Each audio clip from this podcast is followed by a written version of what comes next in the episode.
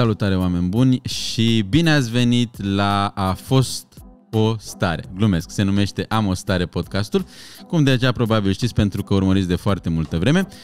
Eu sunt Geo Adrian mai precis și sunt invitatul din acest podcast, mă credeți sau nu. Nu știu exact ce călătorie voi parcurge alături de minunatele mele gazde, dar sunt sigur că va fi palpitantă și sunt sigur că de asemenea mă voi distra. Sper să vă placă podcastul, sper să-l urmăriți cu interes și cu plăcere și de asemenea, dacă nu ați dat deja, să dați acel subscribe care ajută atât de mult, like și share, bineînțeles, dacă v-a plăcut cu adevărat. Pe lângă invitația colegilor și prietenilor de la Cluj, care m-au onorat și m-a bucurat în adevăratul sens al cuvântului, mă mai bucură un lucru. Mă bucură faptul că acești oameni foarte, foarte simpatici au un sponsor. Mai precis, Bere a la Cluj. Eu am ales pentru acest episod de podcast, am ales o bere care se numește Astro Băut. Este am și gustat puțin mai devreme, este un lager cinstit.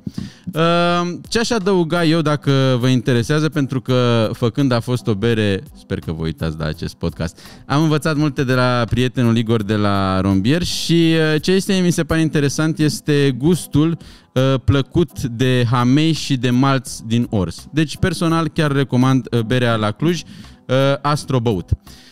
Și ca să închei acest intro care probabil a devenit un pic mai lung decât de obicei, am să citesc câteva rânduri de pe spatele acestei sticle de bere la Cluj. Așadar, jurnal de bord, ziua 125. Este fascinant cum trimitem exploratori cu puls în vehicule mari și rezistente la intemperiile nimicului. Adunăm praf din locuri departe de noi și ne uităm ce este unde noi nu viețuim.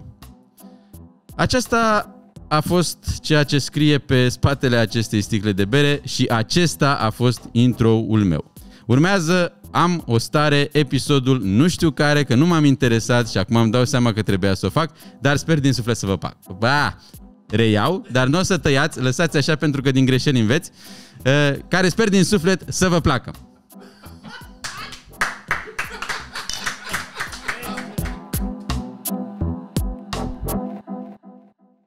Hei! Exact, era doar de treaba. Salut! Hei! Salut! Salut! Și bine v-am găsit la un nou episod din Am o stare. Alături de noi, Geo Adrian. N-are nevoie de nicio introducere, cine nu-l știe. Ba da, are nevoie de introducere. Și pe ce nu ne introduci? Da, în primul rând. Și de ce vorbești iarăși? Tu. Noi cine suntem? Da. Bacea, Olaf, suntem? Daniel, Vasile, Paul, așa? Socol, așa. Geo Adrian. Și eu sunt Cristian Ciui, cred. Nu știu. Băiatul de la Mircea Bravo.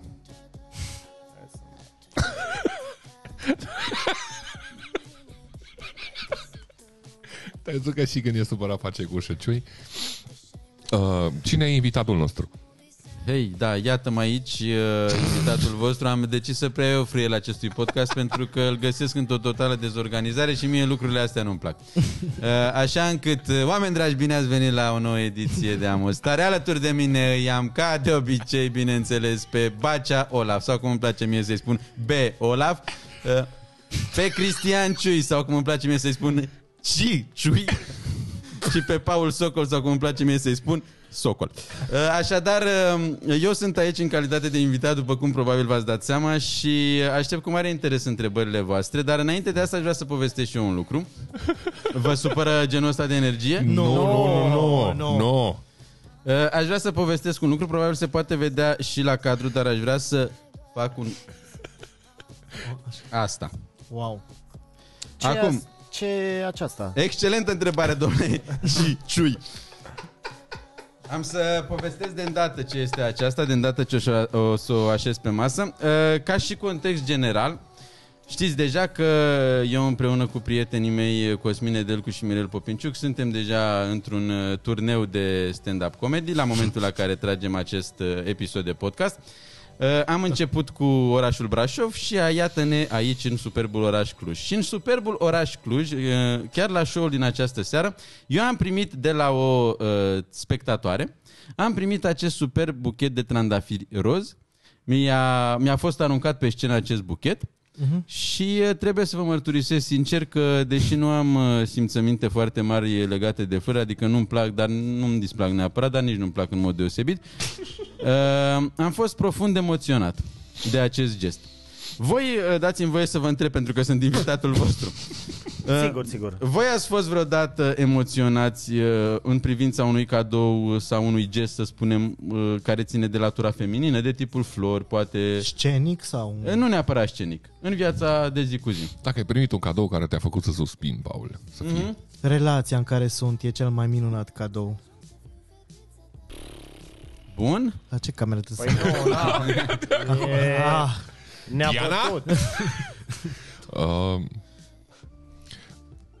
Gurile rele spun că acest buchet de flori a fost aruncat și a doua oară pe scenă. Este adevărat, oameni buni, să știți că... Oa, ce plot twist! Nu mă așteptam! Într-un puseu de... Aduceți-mi, dă-mi cartea aia. A zis puseu. Acum încep să caut cuvinte grele. În Biblia pentru copii?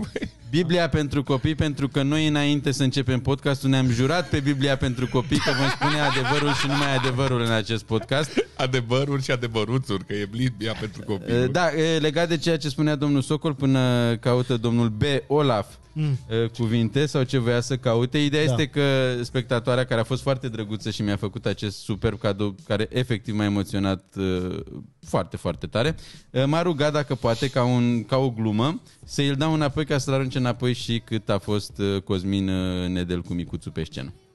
Mi s-a părut interesantă ideea și de-aia am și achesat acestei inițiative adânse. Dar dânsul a refuzat după aceea buchetul. Nu era mai simplu să rege cu ață și să-l arunce și să-l tragă pe motiv înapoi? Că a trecut prea multă vreme. A trecut o oră. A trecut o oră și deci a fost... ai primit în primele 15 minute buchetul. Da, da, e adevărat. Și lui a luat o oră să... Ți se pare că... E o rivalitate. Exact. Ai fost mai bun? Da, asta vreau să zic. Mersi toți creierii mei. My brains. Thank you, my brains. Thank you. Yes, asta vreau. Da. Aș spune că a fost doar o simplă chestie de conjunctură. Nu cred că am fost mai bun și nu cred că unul dintre noi... Adică eu personal, cu siguranță nu am fost mai bun decât Cosmin în această seară, dar nu cred că vreunul dintre noi s-ar fi supărat cu adevărat, adică sunt sigur că a fost doar o glumă și din partea domnului Cosmin, dacă mă întrebați. No! Să vină domnul Cosmin să aflăm adevărul. Să am și eu propriile mele 15 minute de celebritate. Da. Da. Deci dar a fost o seară foarte frumoasă din punctul ăsta de vedere și mă bucur că s-a întâmplat. Cât de des primești flori pe scenă, Geo? Excelentă întrebare, este prima dată când primesc flori pe scenă. Știai domnișoara dinainte? Poftim? Știai domnișoara? Nu. Nu o cunoșteai pe doamnă? Măi, o cunoșteam, dar nu ea mi-a dat... O cunoșteam pe cineva de la masă. Ah. Dar nu ea mi-a aruncat buchetul, din câte am înțeles. Păi, și nu ai vrea să începi un reality show exact pe subiectul ăsta? Dar nici măcar un research. Cum îl cheamă? Steve Aoki, nu? Îl cheamă pe DJ-ul ăla care primește... Da. Torturi și bla bla. Da. Nu ai vrea să fie asta chestia recurentă la show-urile lui Geo Adrian, să vină să arunce femeile cu flori în tine? Ba da, ar fi grozav, m-aș bucura foarte, foarte tare. Ar fi un trip din ăla de actor de modă veche. Dar și... nu, că uite, asta mi s-a părut interesant, că nu a fost ca la teatru dat la final, știi? A fost o chestie care s-a întâmplat spontan și asta mi-a plăcut foarte tare. A fost pur și simplu aruncat și m-am trezit cu el la picioare pe scenă. Ai preferat flori sau sutiene sau alte obiecte pe scenă? Nu știu ce să zic.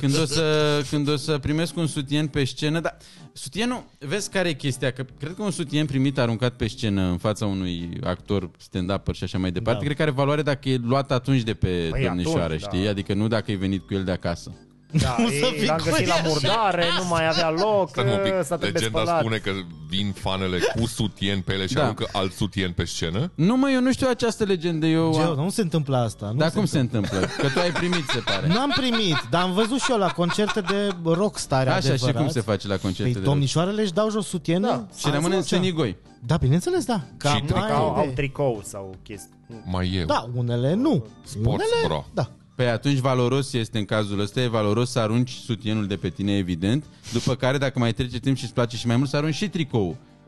E general acceptat să, dacă mergi la un concert și ți arunci, ca să te asortezi. Și ți arunci...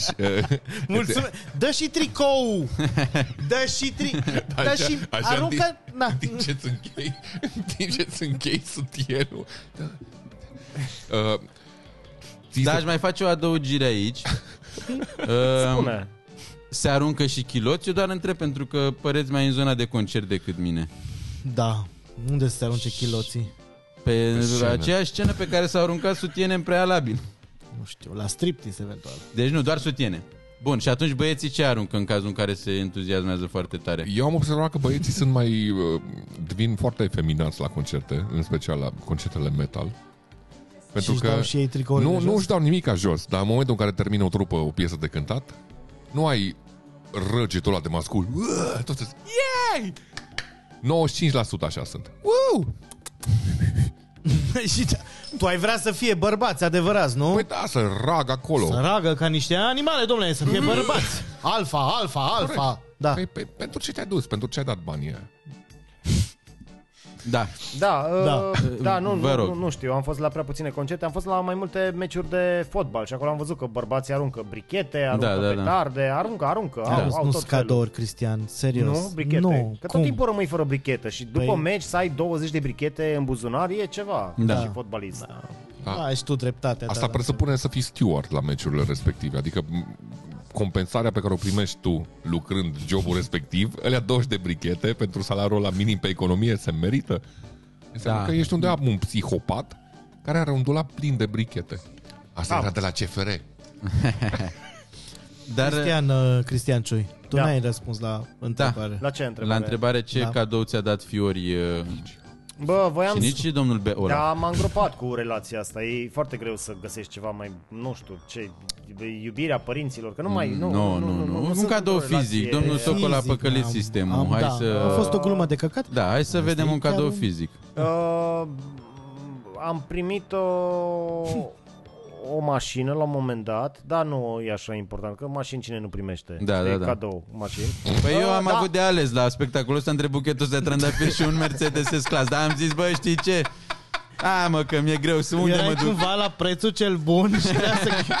Cât costă buchetul de trandafir roz? Sau era V6-ul ăla de 300 de caine, era la V8-ul de 400. Exact. Bă, lasă, hai cu florile. Am primit un ceas. Uite ce cadou frumos. Da. Dar nu ți-a plăcut. Ți-a plăcut. Ba da, știi ce m-a enervat? Că după ce am primit ceasul ăla, anul următor am primit un smartwatch și... Adică nu poți să porți și un ceas clasic și un smartwatch. Înainte aveam o brățară din aia de fitness și puteam să le port. Dar când a venit cu ceasul, m-a pus așa într-o dificultate și era de la altcineva, știi? Și eram, acum renunț. Cum alegi, între cine și cine alegi. Ce port? Că dacă mă întâlnesc cu persoana, unde-i ceasul? L-am primit pe ăsta. Da, corect. Nu mai ești la fel de important în viața mea. Și dumneavoastră, domnule B. Olaf? Cel mai bun cadou din viața mea la care m-am entuziasmat a fost... perioada în care am început acest podcast. Da, și un lucru fizic. Da, păi este un lucru fizic. Aveți dreptate într-un fel. Că pui mâna pe microfoane, ridici cabluri. Păi da, le duci stânga, dreapta, plătești chirie, ridici facturi. Da, corect. Uite ce cadou frumos. Bine, nu e al nostru, dar în schimb, mulțumim de cadou. Mulțumim. Am să las acest buchet aici pe perioadă nedeterminată până când o domnișoară care chiar îl merită o să-l obțină. Poți să ne zici numele domnișoarei S din show-ul tău de stand-up? Da, sau nu dau seama. Și link-ul ei pe Facebook să-l putem pune în comentarii. Ideea e că pe ea o cheamă altfel. Numele ei nu se regăsește, nu e un nume care începe cu S. Dar nu le da spoilere la oameni? Care... doar ca idee generală, nu e niciun spoiler. Eu am o glumă în care menționez o fată căreia nu-i dau numele și pe care o denumesc cu inițiala S. Doar că pe ea nu o cheamă așa, nu o cheamă Simona, nu o cheamă Sanda, eu pe ea o cheamă altfel și tocmai pentru că o cheamă altfel am ales eu random această inițială S. Andreea? No. Cristina? No. Mariana? No. Băi, vezi, poate e un nume care se termină în A. E foarte greu, nu e un nume românesc. Asta e tot ce pot să spun. Am înțeles. Stalin. Perfect. 100 de puncte pentru domnul Socol. Am câștigat Dacia Spring! Ha! Și buchetul, Doamne, îs aici cu mama mea. M-am câștigat Dacia. Okay. Care a fost chestia care te-a impulsionat pe tine să mergi la actorie? E o poveste foarte simplă. Nu știam să fac altceva sau nu credeam. Bineînțeles că nici actorii nu știam dacă știu să fac sau nu. Doar că a fost în felul următor. Am mai spus chestia asta și în podcastul meu, a fost o bere, pe care vă sugerez să-l urmăriți. Dar a fost o chestie foarte simplă. În clasa a 11-a, dirigintele nostru, care era de franceză, un om foarte, foarte cult, foarte citit și care ne încerca să ne impulsioneze să învățăm lucruri, doar că fiind niște copii orientați mai degrabă către petreceri, nu înțelegeam exact mesajul lui și nu l-am neapărat în serios. În fine, cert este că în clasa 11-a a întrebat pe fiecare în parte ce vrea să facă. Și m-a surprins faptul că dintre toți colegii, fiecare a spus: eu vreau să fac asta, vreau să fac medicină, vreau să dau la drept, vreau să fac cutare și cutare. Eu eram singurul dintr-o clasă de 30, cred că eram, care n-a știut ce vrea să fac. Și în după amiaza aia, pentru că am fost surprins de această indecizie a mea, am luat pe rând, am listat în mintea mea și toate facultățile, toate secțiile, totul le-am listat așa în mintea mea.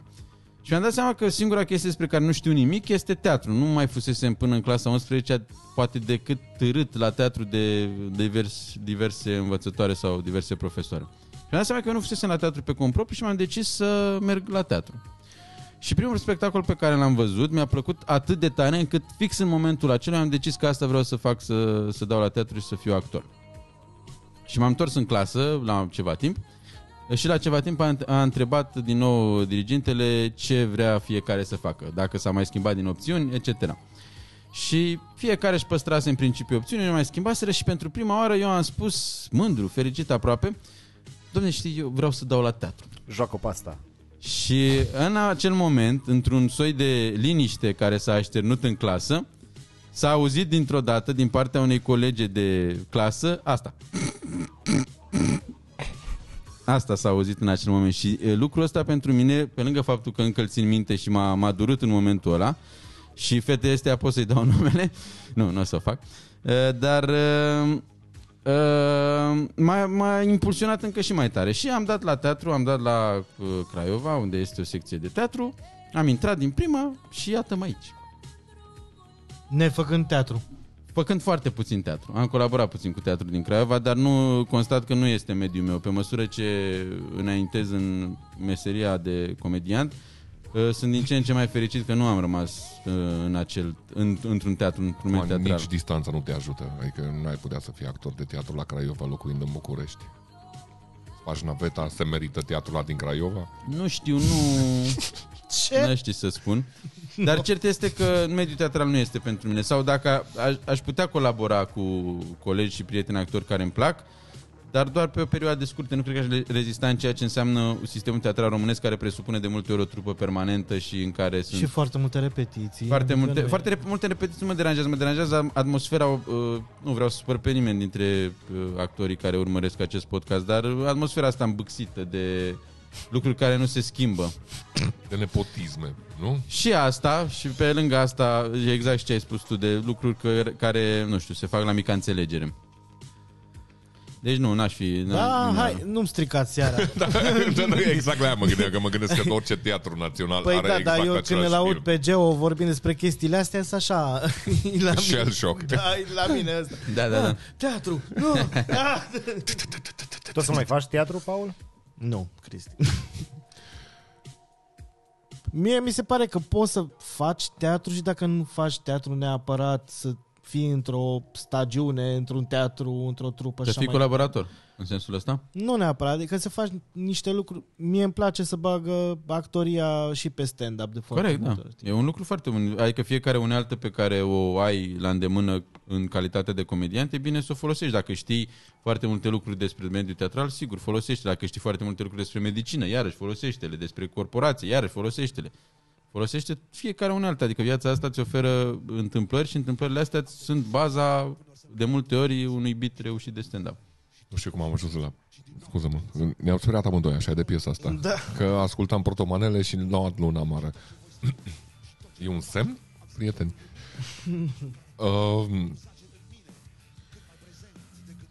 Spune-o la... Încerc să găsesc cuvintele adecvate pentru că... Cum... Pentru că tot timpul folosește cele mai mari cuvinte, Geo. E, da, viața mea n-am auzit cuvinte așa. Nu e adevărat. Acesta este un stereotip de legatură. Vorbește el așa ca un super intelectual și așa și toată lumea e nebună. Da, este într-adevăr un stereotip care impactează în mod fals imaginea pe care eu o am. Și te deranjează asta? Nu, absolut deloc. Mie mi se pare amuzant tot timpul contrapunctul ăla, știi? Că te uiți la podcastul lui A fost o bere, care este mega amuzant. Să vă uitați, este pe canalul The Full. Corect. Noapte bună.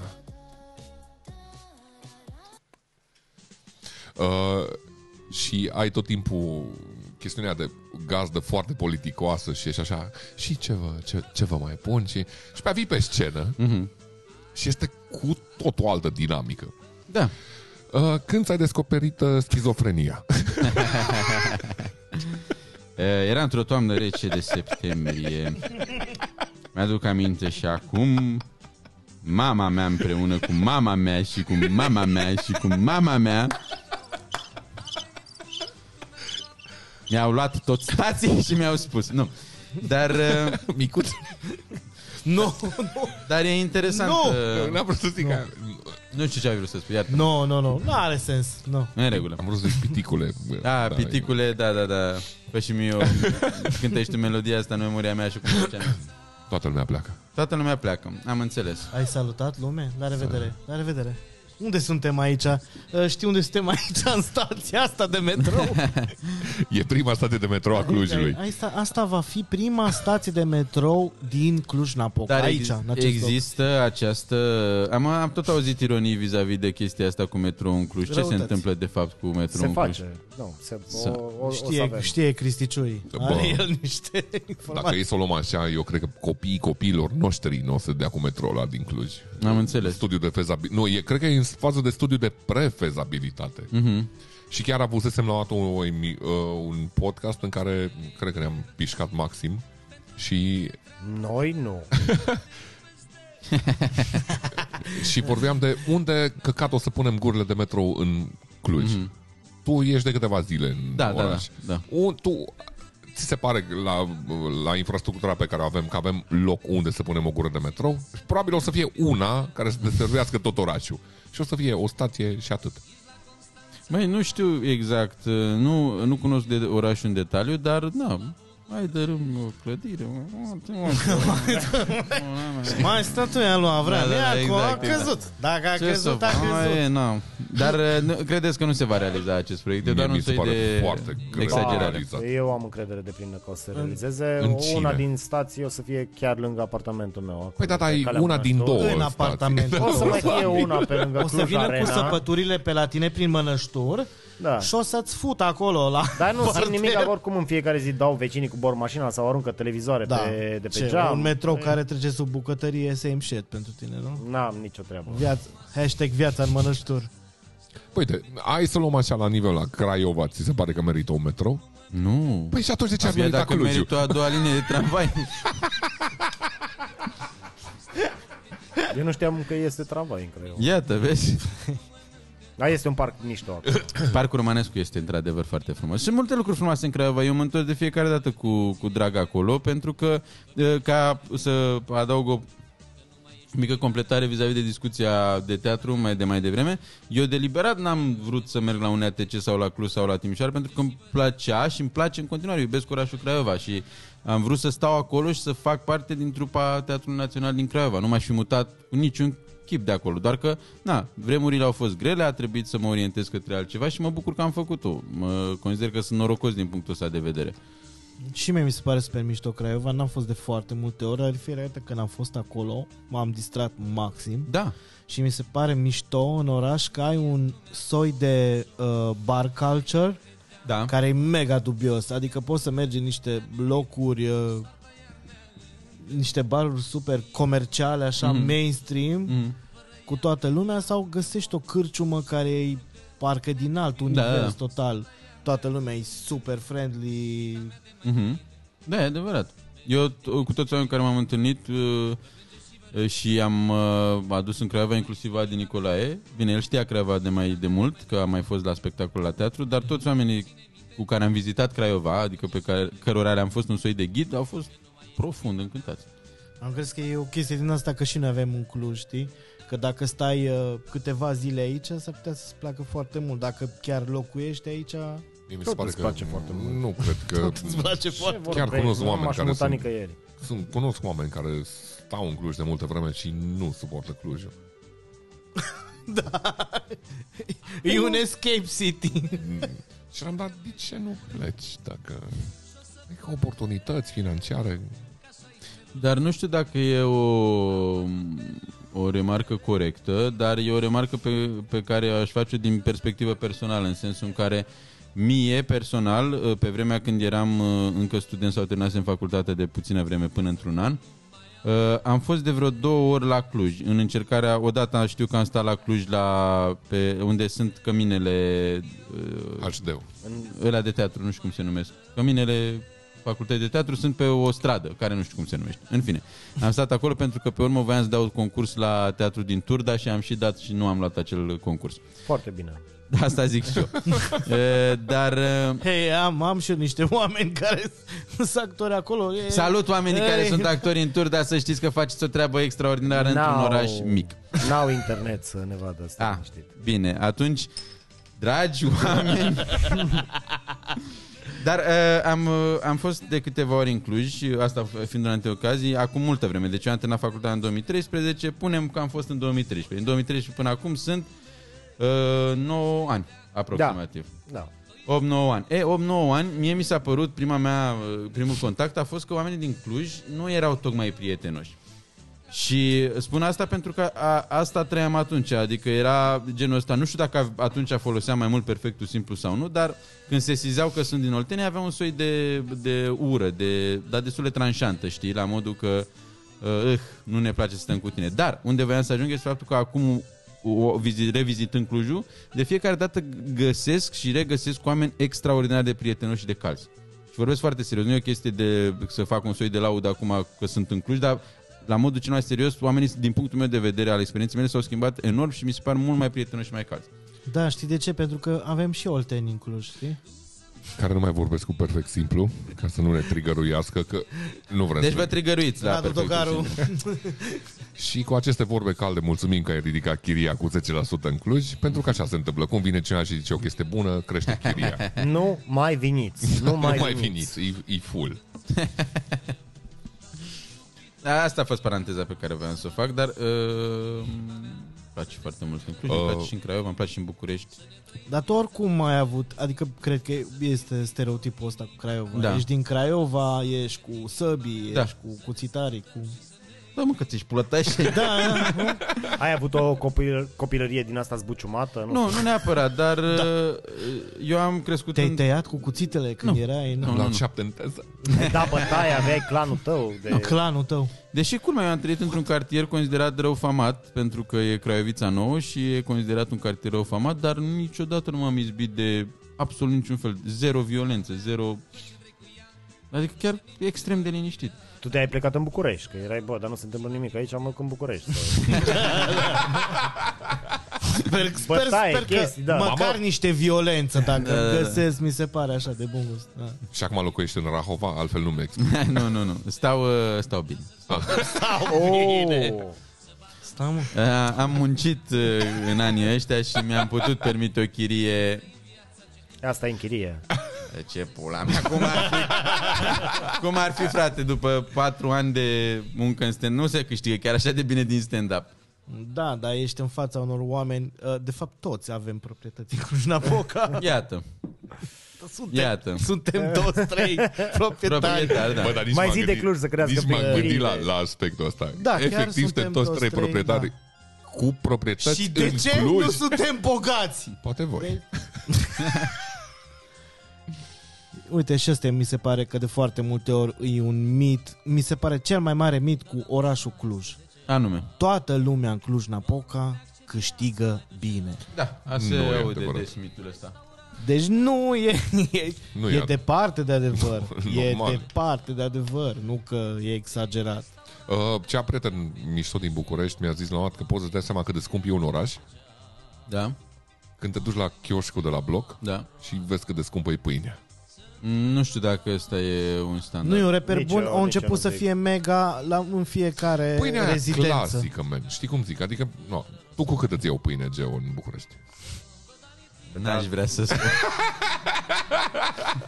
A fost ca un moment din ăla politic, că nu știe cât e pâinea. Că da, mă, știu cât e pâinea. Că stau în Cotroceni și mănânc pâinea aia bună. Doar că eu... Domnule Adrian, să ne spuneți, spuneți telespectatorilor, uitați-vă la cameră, spuneți cât costă o pâine. Ia da, să vedem. Domnul Socol, eu cred că avem probleme mai presante de discutat decât prețul la raft. Că omul știe că se uită pe acea etichetă. Spuneți-mi mie ce facem cu energia, domnul Socol. Păi și câtă energie investiți în pâinea aceea, domnul Geo Adrian? Haideți, nu vă mai feriți de această întrebare. Domnule Olaf, eu pot să vă îngrop în fapte și în cifre, dar haideți să vă spun pe șleau. O pâine costă cât ar trebui să coste o pâine. Asta este răspunsul. Nu mai costă în funcție de pâine. Unde-i aplauzele? Nu e dacă ai pus mă. Dacă am greșit acum. E și asumat. Da. Dar și are fața aia de și a pâine din aia cu semințe cu 90 lei. Dar mi-au pâine cu semințe. Mi-au pâine boierească. Da, sau pâine cu semințe, care costă undeva la 8, 9, chiar și 12 lei. Exact. Deci dai 12 lei pe o pâine. Dar, dragul meu, Paul Socol. Dar nu se câștigă bine din dragul meu, Paul Socol. Urmează discursul de proletar, știi că eu mănânc o pâine la 2 săptămâni, domnule Socol. O împart cu frații mei, cu camarazii mei, o împart cu toți, dau pâine la toată lumea. Cum intru în fulma și împart. Liceu, am adus pâine. El pune fărâm de pâine pe caviar, nu-și pune caviarul pe pâine. Dar... Trebuie să faci un sketch cu asta. E o idee bună. Da. Eu cred că poți să-ți dai seama... Nu am zis-o eu, dar zicea Nicolae la un moment dat că un standard bun ca să vezi nivelul unui oraș, nivelul de creștere, așa, este dacă la ce oră din noapte se livrează sushi. Nu e New York, man.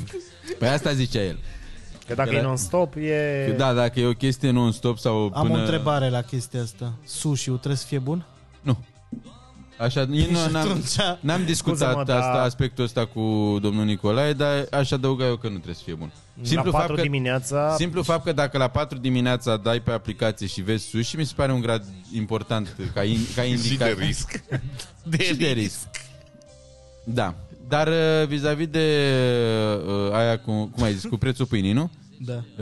Eu cred că poți să judeci nivelul unui oraș dacă la magazinul blocului se mai găsește hârtie igienică din aia roz la bucată.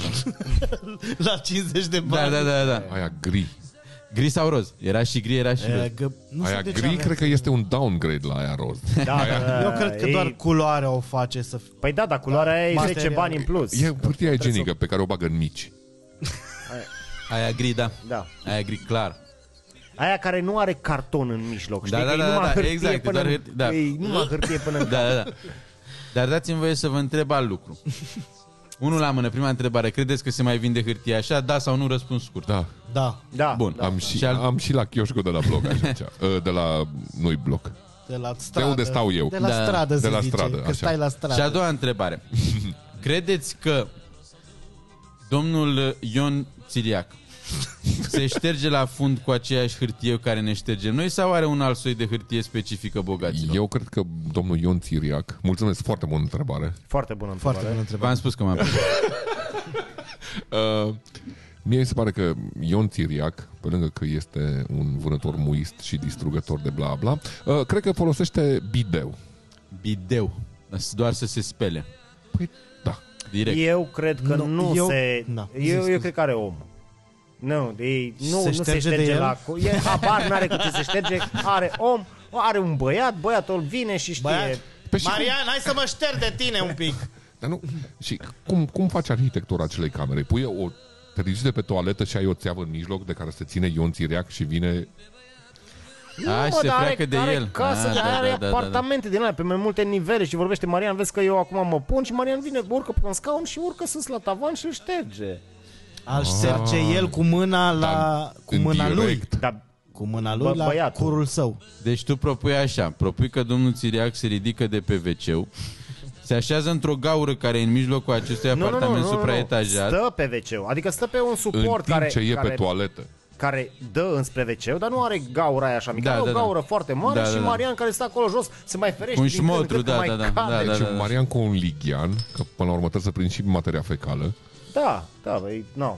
Pentru ce îl plătește pe Marian? Că îi dă o grămadă de bani la Marian. Păi, dar pare că ai vrut să aplici pentru postul ăla și te-am refuzat, efectiv.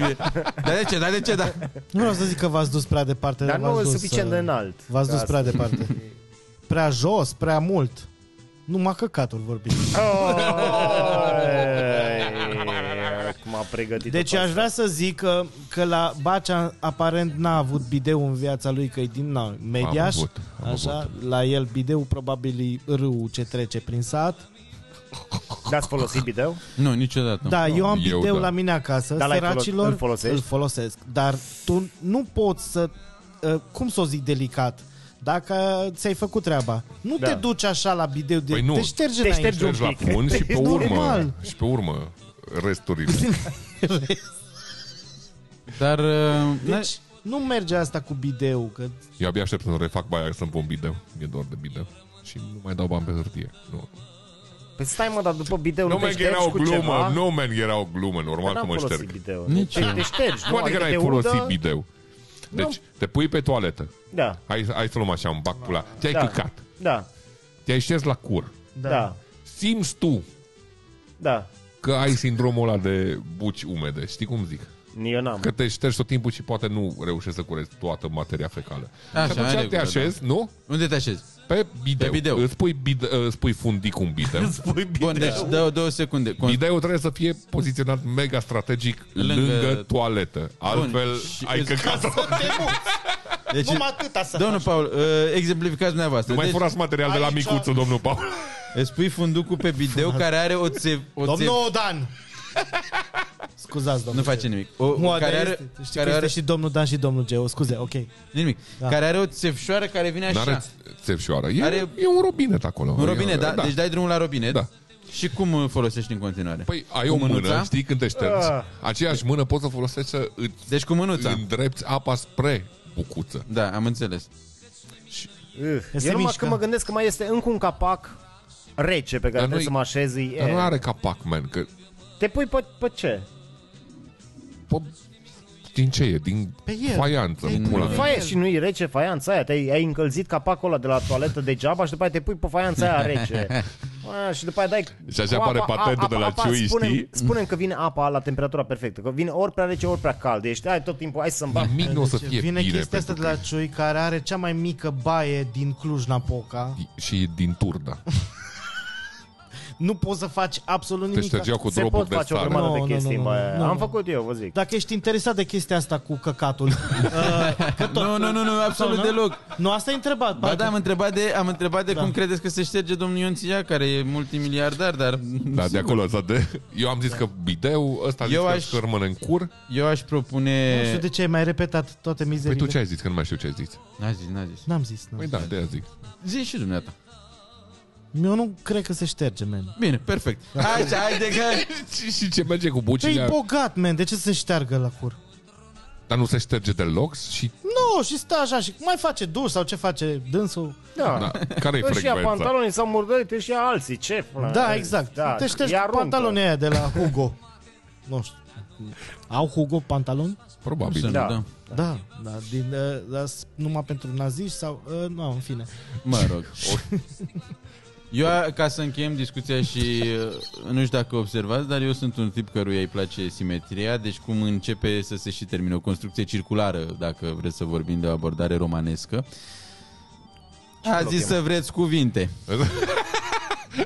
Dar eu aș propune tuturor oamenilor care au această problemă vis-a-vis de igiena intimă în zona fundului să folosească șervețele umede. Bă, nu e o binecuvântare șervețelul la umed. Absolut, trebuie să fii nebun să nu folosești. Asta e părerea mea. E ca un fel de cor madrigal. Știi, în ajun de Crăciun, când îl aștepți. Da. Așa începe, mă. Bideu, șervețele umede. vreau să merg acasă. Ciubăr. Ciubărul lui Ciu. Mi s-a făcut o poftă nebună să mă spăl la cur. Să fiu mega igienizat. De-abia aștept să merg acasă să mă spăl. Așa să-mi dau cu apă călduță pe la... Și intră direct în materialul lui Geo cu... Am făcut duș. Am făcut duș. Hai să dăm spoilere din tot stand-up-ul de... Păi... Nu e ca și cum nu o să fie publice. O să fie, sper eu, în luna mai. Adică mai am... Exact când apare episodul ăsta. Adică mai ai... Nu, mai, sper să mai fie spectacole suficient, pentru că fiind un material făcut în pandemie, încă nu și-a trăit viața, ca să spun așa. Nu a apucat să capete acea maturitate de care are nevoie un material. Ca să moară. Ca să moară, da, exact. Cât timp trebuie? Păi într-un regim intens de lucru în care ai spectacole săptămânal la club și mai pleci în turnee și așa mai departe, aș spune eu că depinde de comediant. Ar fi bine undeva la 6-8 luni să schimb materialul, cred eu. Eu încerc să aplic acest sistem bianual de schimbat de material, doar că într-adevăr, fiind pandemie, acum... Încă nu și abia acum își trăiește maturitatea materialul pe care l-am prezentat și în seara asta la Cluj. Abia acum sunt săptămânile, zilele lui de maturitate. Până acum au fost încă mici instabilități ale materialului. A fost întâi la grădiniță și... Exact, abia acum e undeva, are un job. Abia acum are un job și muncește foarte mult ca și întreține familia. Da. Și după ce ai ars materialul, nu te mai întorci la el. Nu, niciodată, absolut niciodată.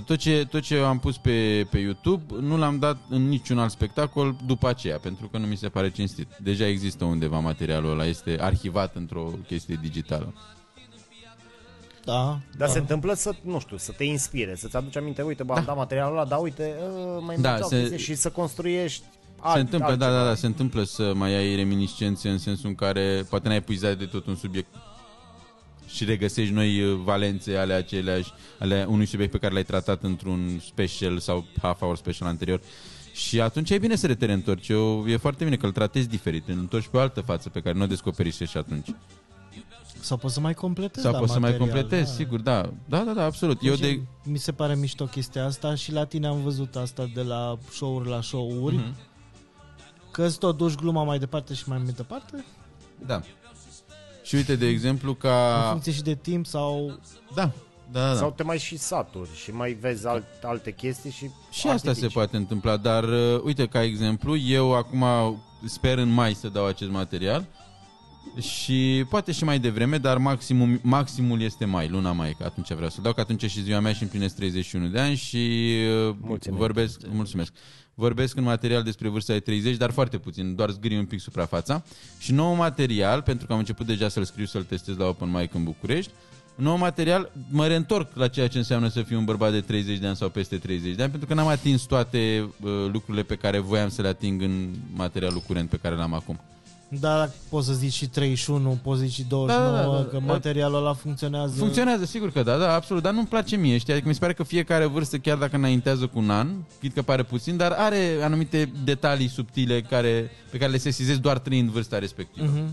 Și de asta aleg să schimb decât să modific date, dătulețe, ca să meargă mie textul. Da, de-aia era vorba aia, să-ți scrii un material care să fie general, ca să nu te blochezi în timp, în lucruri care se schimbă și așa mai departe. Da, aici e vorba mai mult de referințe, în sensul în care e bine să păstrezi niște referințe. Dacă ai, uite, doar ca exemplu, dacă tu ai material despre TikTok, tu trebuie să schimbi constant trendul care e la modă acum. Adică dacă dai ca exemplu un trend cum a fost lui Stan, dacă tu ai referința asta, trebuie să o schimbi, să o updatezi aproape săptămânal, pentru că vine altceva și oamenii deja uită din urmă. Da. Cred că în sensul ăsta se referă mai mult la referințe, că trebuie să ai un material mai generic. Așa, dacă tratezi o vârstă, poți să tratezi vârsta de 30 de ani, care presupune 30-39, știi? Exact, 30 de ani. Exact. Tu când ai făcut 30, puteai să dai material de 20 de ani. Ei, uite cum e viața la 20 de ani. Acum ai zgâriat suprafața, cum e viața la 30 de ani, dar tu ai 30 de ani. Până la 39, cât te se mai întâmplă. Absolut. Uite, 2 divorțuri, nu știu. Cine are 2 divorțuri? Nu, am doar unul. Un divorț? Băi, să-ți trăiască, să fie fericit, bă. Cristilo și blestemat în același timp. Are dar stai, mă, dar n-a terminat, că e tot la 30 de ani până termină. Ești la un șotron de 40. Șotron de 40. Mai am, așa, arunc de două piatră. O aruncătură de piatră, da.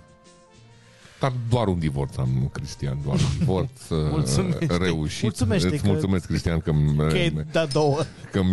că îmi reactivez traumele. Draga mea actuală soție, sper să poți să treci tu peste acest impas. Zita, îmi pare rău, sincer. Nu-i pare rău, că e un... Nu e adevărat, nu sunt un... Geo, ești divorțat? Nu sunt nici măcar căsătorit, Paul, mulțumesc de întrebare, dar aș divorța cu mare drag. Ok. Dacă ar fi vorba de asta. Ajută la femei, Geo, stand-up-ul. Adică de când faci stand-up simți că ai mai mare priză la gagici? O chestie absolut relativă. Simt că am mai multă încredere în schimb. Am mai multă încredere în ceea ce privește activitățile în general și evident raportul în ceea ce înseamnă chestia asta de agățat. Nu-mi place termenul, dar l-am folosit că n-aveam altul la îndemână. Știi că când vrei să te bagi în seamă cu o fată e o chestiune de încredere. Cine are mai multă încredere, acela va avea mai mult succes. Eu pot spune că de când fac comedie și m-am descoperit cumva mai bine pe mine ca om, pot spune că am mai multă încredere, mult mai multă încredere și asta îmi permite să fiu mai relaxat în conversația cu doamnele. Dar nu cred, revenind cumva punctual la întrebare, nu mi se pare că îți oferă un avantaj atât de mare, adică nu știu ce se, sau poate e doar cazul meu particular, dar nu te gândi că îmi scriu mii de domnișoare dornice să ne vedem la o cafeluță. Sute. Păi nu, dar ți aruncă cu flori pe scenă. Și a fost un gest foarte frumos. Nici eu n-am mai văzut. Nici eu n-am mai văzut asta. E prima oară și poate chiar primul comediant care pățește asta. N-ar fi grozav? Bă, da, adică nu, după ce ai primit buchetul ăla pe scenă, nu ne gândeam, bă, cred că nu vine Geo la podcast, că sigur. Da, sigur e cu, acolo, da. Acolo, nu. Da. Nu știu dacă e mai mult succes sau nu. Da. Dar știi ce? Și dacă ar fi succes, nu e succes la temporar, că pe următor să întreții relația aia. Adică Doamne, știi cum e? Fiecare om are maniera lui de raportare. Unii au mai multe relații, alții au o singură relație stabilă, alții nu au relație deloc. Fiecare cum este confortabil. Tu în ce categorie te încadrezi? Ai răspuns ca un politician. Exact. Unul de la USR, cumva, știi? Să nu jignească pe nimeni. Dar exact aia cu pâine a fost. Ești de la USR Tineret, cumva? USR Tineret? Dar și sună rău USR Tineret. Nu știu, parcă sună model de făraș, dar nu știu de ce asta mi-a venit în minte, jur. Noul USR Tineret. Ia gunoiul, du-l afară. Mulțumim sponsorului. Da, mulțumim USR Tineret pentru noile fărașe pe care le-au adus chiar aici. Să știți că chiar poți să iei gunoiul cu ele. Nu știu cine zice că nu. Dar cum poți să scazi încrederea unui brand să nu pui Tineret, știi, nu știu, da, scazi, ca asta zic. Normal că scazi, da. E junior, e USR junior. Da, nu sună bine. USR junior. Da, USR clasa B. Nu știu. Și așa USR Plus, oricum sună a marcă de vitamine pe care o iei din catena. Da, dar poate să fie roz sau cu ceva animăluț. Ia un USR Plus, da. Îți trece durerea de gât. Acum cu extra căpșunică. Exact. Foarte prost marketing. Plus nu mai înseamnă nimic la noi. Noi nu vrem plus, vrem extra, mega, pro, S. Că vrem minus. Da, nu, e un pic de plus. Dacă nu e pro plus, pro. S plus, nu. S plus? Dar nu e cea model de telefon. Da, de la iPhone, da. Dar nu e plus. E la Samsung Plus-ul, nu? Da. Ok. Domnul Geo Adrian, este o întrebare pe care îmi place să o adresez cu plăcere oamenilor. Pot să respect formatul ăla de întrebare dusă la extrem.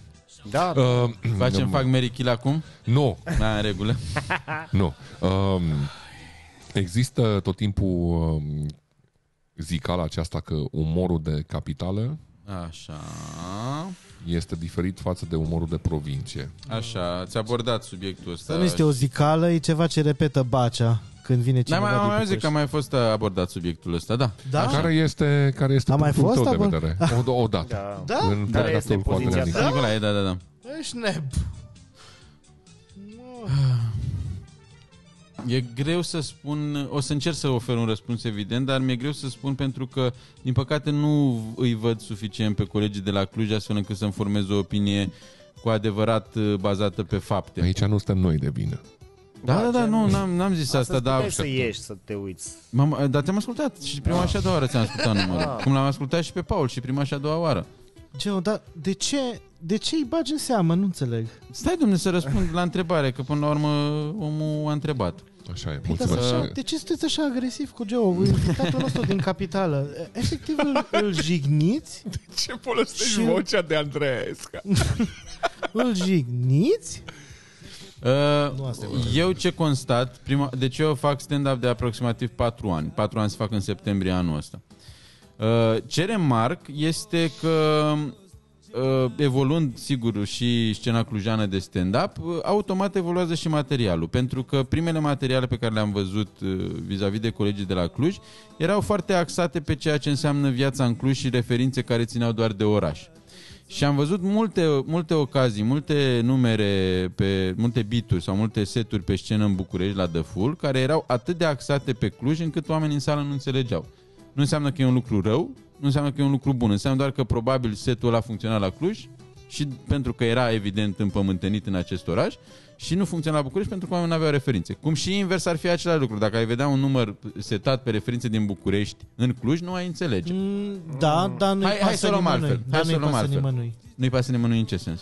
În sensul că sunt glume care sunt strict legate de București și clujenii râd la ele, dar ei nu știu. Că n-aveți apă caldă, că din alea... Nu la aia mă refer. Gen zice Piața Amza sau ceva, nu știu. Da. Și ei nu știu. Amzei, așa este, uite. Deja greșeală. Ei nu știu unde e strada. Corect, dar nu... Da, doar ca să revin un pic la ce spuneam înainte, cred că din ce mi-aduc aminte, referințele pe care le aveam atunci nu se refereau doar la o stradă, se refereau mai degrabă la un soi de mod de viață, dacă vrei, adică trebuia să ai atât de multe informații despre locul ăla, adică dacă făceai niște glume despre mănășturi, de exemplu, da. Oamenii din Cluj aveau toate informațiile despre mănășturi, era simpla menționarea mănășturului, provoca în contextul ăla... Era bine plasată, desigur, dar provoca instant râs pentru că oamenii aveau toate detaliile și îl puteau derula în minte. În Cluj mă refer, dar în București oamenii nu știau aproape nimic sau foarte puțin despre mănășturi. Numai dacă sunt fan Nelson Mondial. Și asta ar fi... Deci porniserăm de aici, că am observat o evoluție în sensul în care aceste referințe, deși au rămas, unele referințe legate de zona au rămas, dar ele au fost mai cioplite, în sensul în care excesul ăla de lucru pe care îl înțeleg doar clujenii sau oamenii din Ardeal a fost tăiat, a fost bine cioplit, bine sculptat, astfel încât să rămână un soi de esență pe care să o poată înțelege și un om care nu este neapărat din Cluj. Uite, de exemplu, Cristi... Nu, dar n-aș vrea să-i spun materialul, că nu vreau... Poți să zici, că nu, mă scap de el. Că uite, de exemplu, Cristi a folosit acum o să zic foarte, foarte puțin, ca doar cât să fac oamenii să înțeleagă și nici să nu dau foarte mare spoiler, să zic așa. Tu ai folosit un termen în dialect clujan care a fost... Poți să-l spui ăla cu venituri, dar l-a spus cu accent. Vinituri. Iată. E o referință la care oamenii din Cluj râd și mai tare pentru că e un termen de aici din zonă, dar și eu ca bucureștean l-am înțeles perfect și eu am râs la această glumă pentru că l-am înțeles. Deci, iată, excesul ăla de care vorbeam a fost cumva dat la o parte. Vinituri merge și din zona venituri, meme, sunt și meme-uri. Sigur, adică, e mai generalizat decât particularizat. Da. Și asta e o evoluție foarte mare din punctul meu de vedere. Asta ar fi o chestie pe care o sesizez în materie de stand-up în zona Cluj și ar fi un prim punct de plecare. Și al doilea punct de plecare e că mai sesizam acum ceva vreme când mai vedeam colegi de la Cluj că au o dorință de a șoca mai degrabă decât de a fi reali. În sensul în care dorința de a fi edgy cântărea balanța mai degrabă spre zona asta de a fi edgy decât de a fi real, de a spune un lucru real. Preferai să nu... Iartă-mă. Oamenii preferau să spună un lucru edgy decât să spună un lucru neapărat amuzant. Voiau doar să șocheze. Okay. Da, ceea ce iarăși constat că nu se mai întâmplă sau se întâmplă cu măsură.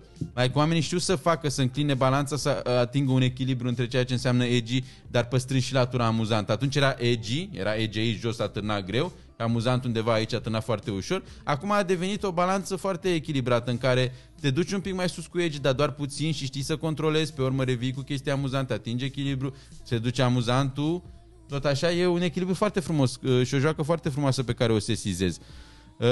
Și cred că astea ar fi particularitățile vis-a-vis de capitală, că erau aceste două lucruri pe care le sesizam, care erau diferite față de ceea ce se întâmpla în București, dar acum cred că ușor, ușor se atinge exact ceea ce o să se atingă, de fapt cred că există deja, că sunt lucruri de care este stand-up, nu se poate vorbi despre stand-up bucureștean sau stand-up de provincie, e stand-up. Și atât, așa mi se pare mie. În trecut, că de-aia am făcut aceste două puncte de referință, în trecut puteai să spui, asta e stand-up de la Cluj. Oh, ok. Nice. Nu, man, că eu fiind foarte nou pe toată treaba asta, să văd și chestia de care zice Geo, da, un proces evolutiv și bla bla. La mine încă se leagă multe sinapse pe toată povestea asta. Și mai e o chestie. Și, te rog, iartă-mă că te-am întrebat. Și e fain să vezi procesul ăla evolutiv până la urmă, de care zice lumea. Da, e fără îndoială și e sesizabil. Și mai e o chestie, cum să spun eu, mie-mi sunt dragi accentele, și ardelenești și moldovenești, și toate, orice accent mi se pare frumos, sonor este plăcut pentru mine, dar constat că, nu știu, parcă uneori unii oameni foloseau voit accentul doar ca să arate că e din Cluj. Nu știu să explic mai mult de atât. Din Ardeal. Foloseam și voit accentul ca să pară că e de acolo. Și observ că și la asta s-a renunțat. Adică e o chestie mult mai naturală față de acum câțiva ani. Just my opinion. E doar opinia mea. Dacă e o chestiune nativă, cum a fost episodul de la Rose Battle cu Raimond, da, unde se auzea că Raimond e ardelean toti. Și ăla mi se pare că era dureros și pentru ardeleni. Nu, adică mi s-a părut dureros. Era flerul ăla de ardelean. Adică au fost toate accentele ardelenești la Rose Battle. Da, e adevărat. A fost Traian, care are alt tip de accent. Da, Paul Sabo, de exemplu, iară are alt tip de accent. Raimond și el super diferit. Uh-huh. La noi, nu știu, foarte tare. Cât am făcut teatru, m-am chinuit foarte tare să scap de... Nu că m-am chinuit, că ne băgau la școală să scapăm de accent. La orele de dicție, deși am făcut facultate de teatru în Târgu Mureș. Adică, știi? Mm-hmm. Numai după aia, dacă nu-i vorba de teatru, uiți și tot ai accent ardelenesc. Sigur, da. Înțeleg. Dar ce încercam să spun e că era o chestie uneori, sau poate o interpretam eu greșit, e foarte posibil să interpretezi, o chestie ostentativă. Sună bătrânească treaba asta, știi? Adică parcă mai de mult se făcea comedie în care se abuza accentul ardelenesc ca să fie sesizabil. Ca un fel de easy way out, nu? Ca un fel de cheap points. A dat duma aia, te gândeai direct la rabă, la rozii săracă, la tăt, nu? Da, dar n-am vrut să dau nume, da. Aș mai vrea și eu, vă rog, de la Berea la Cluj, dacă mai aveți cumva astrobăut. Ați tot băut. Domnul Socol, asta a sunat exact ca la reclama radio. Aș vrea și eu, dacă mai aveți astrobăut. Da, tot băut. Bistrița FM, muzica care ne place nouă. Eu ai făcut accentul ăla. Orașul cu multe mere. Ai terminat odată. Cred că e timpul pentru vreodată... Fuck, Marry, Kill. Dacă nu... Da, dacă să scrii cineva? Eu ne scriu oamenii în comentarii. Hai să faceți Fuck, Marry, Kill cu Geo Adrian. Înainte de asta, solicitarea mea cu astrobăut. Nu mai avem. În regulă. Stai că vine din asta, pitică. Îți aduce o gaură neagră. Avem, pentru spectatorii, iertați-mă, telespectatorii care urmăresc, să știți că acum o să încerc o altă bere, tot de la Bere la Cluj, care se numește Gaura Neagră. Și English chiar aici, Porter. Un English Porter. Și chiar aici, 9 secunde să vedem și ce scrie pe ea. Mă uit eu că e 19 pentru mine. Dacă. Jurnal de bord, ziua 439. De când au pus geamandura cosmică, toți vin să se bucure de spectacol. Am ajuns și noi de câteva ore și ne-am adunat la bordul de comandă să urmărim 2-3 planete ce întind degete infinite către abisul întunecat. Am dat și noi drumul la un bănuț în neant și l-am văzut absorbit de o culoare întunecată și calmă. Acum stăm și ne sorbim din privire. Nu descrie o relație abuzivă? Acum stăm și ne sorbim din privire? Asta te sorbi din privire, un lucru frumos. Deci astea sunt scrise de ceva, nepotul lui Nichita Stănescu sau? A, uite, asta e o chestie interesantă, dacă puteți afla de cine sunt scrise. Să... Da, i-aș vrea să fiu copywriter să la faceți, Beri. Da, da, da. Să fiu pe etichetă. Deci înainte să începem, am vrut să fac o glumă pe care m-am decis să nu o fac ca să nu mai zică lumea că îl jinesc pe Ciui. Dar am vrut să întreb dacă tu scrii numele la Beri. Bă, am luat o gură și este excelentă. Chiar recomand, foarte bună. Dacă ar fi să fac un clasament, aș pune pe această bere pe locul 1 și pe acest astrobot pe locul 2, dar amândouă sunt foarte bune. Asta e o bere neagră, ca să știți. Am dar foarte, foarte plăcută, foarte cu gust de cafea și fin. E foarte important pentru mine la berea neagră să fie o bere fină și cu un gust mediu de cafea. Asta e un pic peste medie de cafea, dar în continuare foarte plăcut. Peste medie. Bun, hai să-i facem jocul lui Cristian Ciui, lui Paul Socol și lui Baceaulav Vasile Daniel. Hai să ne jucăm Fuck, Marry, Kill, Geo. Da. Așa am zis chestia asta de parcă am face în fiecare în episod. Mai face, să știți, că e o chestie recurentă. Nu. Hai că am mai văzut. De două. Doar la Adrian Nicolae. Nu, de două ori a fost, dar nu mai știu. De două ori am mai făcut o... Am încercat cu Andreea și Andreea a zis că nu ne răspunde. Dar mai făcut-o cu ceva. E cu voi trei? Nu.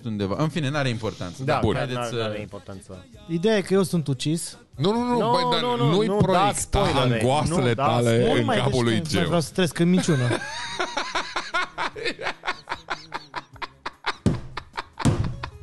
Paul, potolește-te. Că nu știi cum o să răspundă. Poate da, cu reacția sigur nu e Mary, dar nu vreau să influențez. Kill me, motherfucker!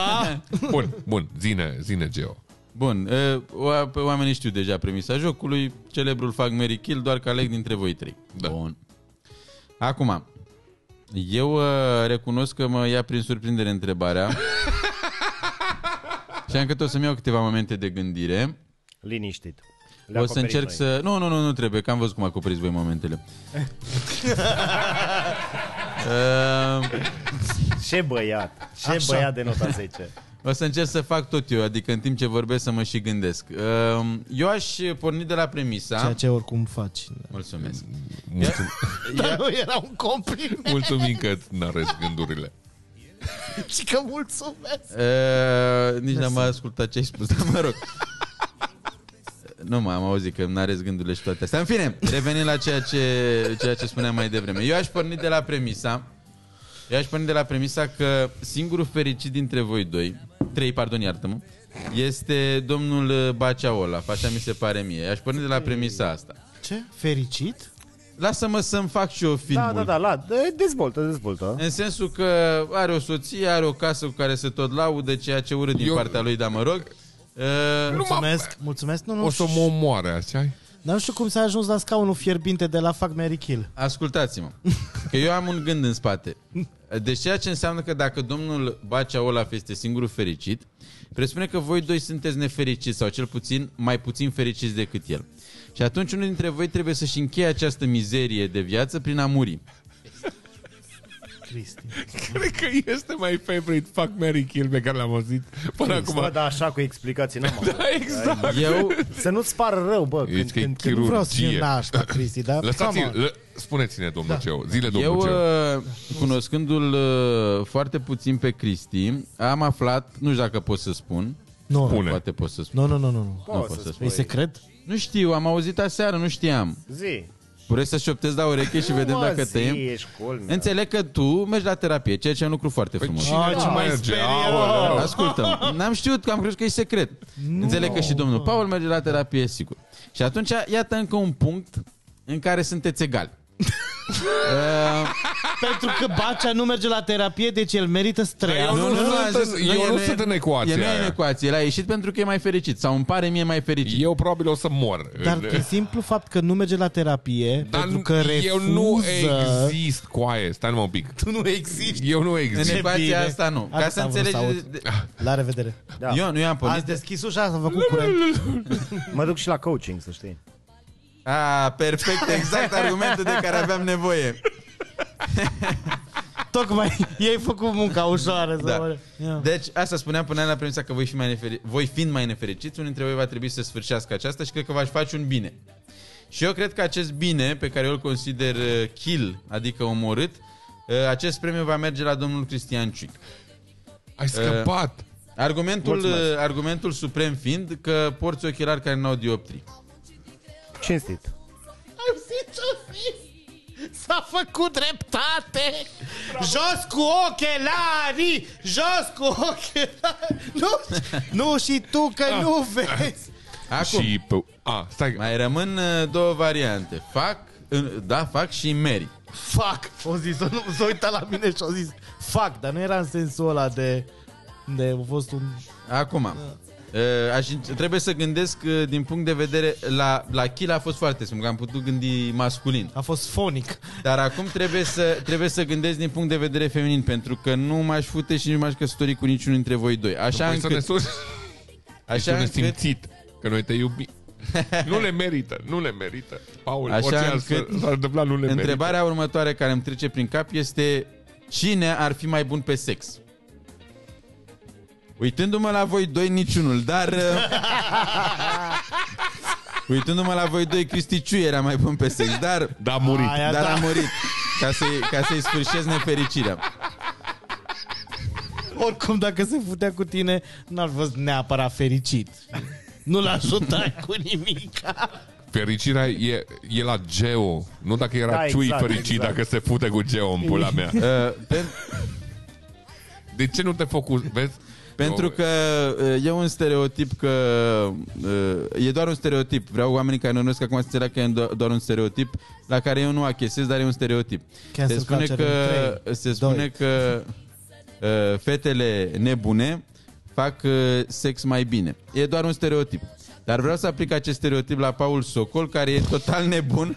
Și dacă aplicăm stereotipul de mai devreme, înseamnă că Paul Socol se fute mai bine, pentru că fetele nebune se fut mai bine, deși Paul Socol, care e nebun, se fute mai bine. Așadar, fac Paul Socol. Bă, toată lumea vrea să căsătorească cu mine, să-mi bag pula că nu e așa. Și bineînțeles Mary Bacea Olaf, care o să-mi facă un cuib călduros de rândunică în care o să mă așeze ca pe am zis al doilea bigoț. Am zis. Dacă e cu Geo, următoarea căsnicie, nu știu ce să-i zic lui Adrian. Dar mi se pare trist că tot timpul mai bine te omoară la jocul ăsta decât să fie ăla care se căsătorește tot timpul. Bă, nu, că ai siguranță, ai job-ul, ai Netflix. Și poate mai faci și sex din când în când. Singur, dar îl faci. Se mai întâmplă. Eu zic că am punctat. Foarte bine, da. Eu chiar ești un om rău, dar da. Sunt un om rău? Da. Mai degrabă bună. Sincer. Un om sincer, nu, da. Sincer ești. Ești sincer. Dar uneori sinceritatea... Nu mai trebuie să-l periezi, că a zis deja că ar merge. Că vrea să te fută. Da, adică gata, nu mai e. E mort, eu mă duc cu el acasă și pe tine te fută din când în când, când eu nu primesc bonusul de Crăciun. Alocația! Bun, pe această notă veselă vrem să-i mulțumim lui Geo. Sunt un fan dacă vrei să mă adopți. Dar nu, ce? Tocmai ți-a zis că te fute, what the fuck, nu mai poți să te adopt. Suntem în 2022, fiecare are libertatea să facă ce-și dorește. Da, Step Brother, așa facem. Ce mi-ai devenit Step Father. Step San. Te rog, pune-și tu hainele astea la spălat în mașină. O, nu m-am blocat. Tată, hai să vezi ce s-a întâmplat, că nu mai ies din mașină. Mi s-a blocat mânuța aici. Mașina de spălat trăiește mai mult cu un tată vitreg. Pe această notă veselă. Da, absolut. Vă mulțumim. Share, subscribe. Vă mulțumim mult că v-ați uitat. Mulțumim. Acesta este outro-ul. Mulțumim că ai venit, Geo. Și nu uitați să dați like și share. Și subscribe. Și dacă dați bani pe Patreon, o să vedeți și episodul 2 cu Geo Adrian, care nu este pentru episodul 2. Nu mai minți Patreonii, man. Dar da, dați like, share, subscribe și susțineți oamenii pe Patreon, pentru că fac o treabă excelentă. Și e o realitate că tot ceea ce înseamnă asta, adică microfoane, camere, lumini și așa mai departe, lucrurile astea costă. Și e normal ca, dacă vă place și aveți posibilitatea, vă rog să susțineți cât puteți acolo pe Patreon. Și mulțumim că ne-ați urmărit. Ați fost foarte drăguți că ați fost alături de noi. Asta a fost episodul cu Geo Adrian, adică eu, din Amostare. Să ne vedem cu bine și la alte episoade, dacă îi mai fi invitat. Dacă nu, urmăriți pe oamenii ăștia, pentru că fac o treabă grozavă. Pa! Mulțumim!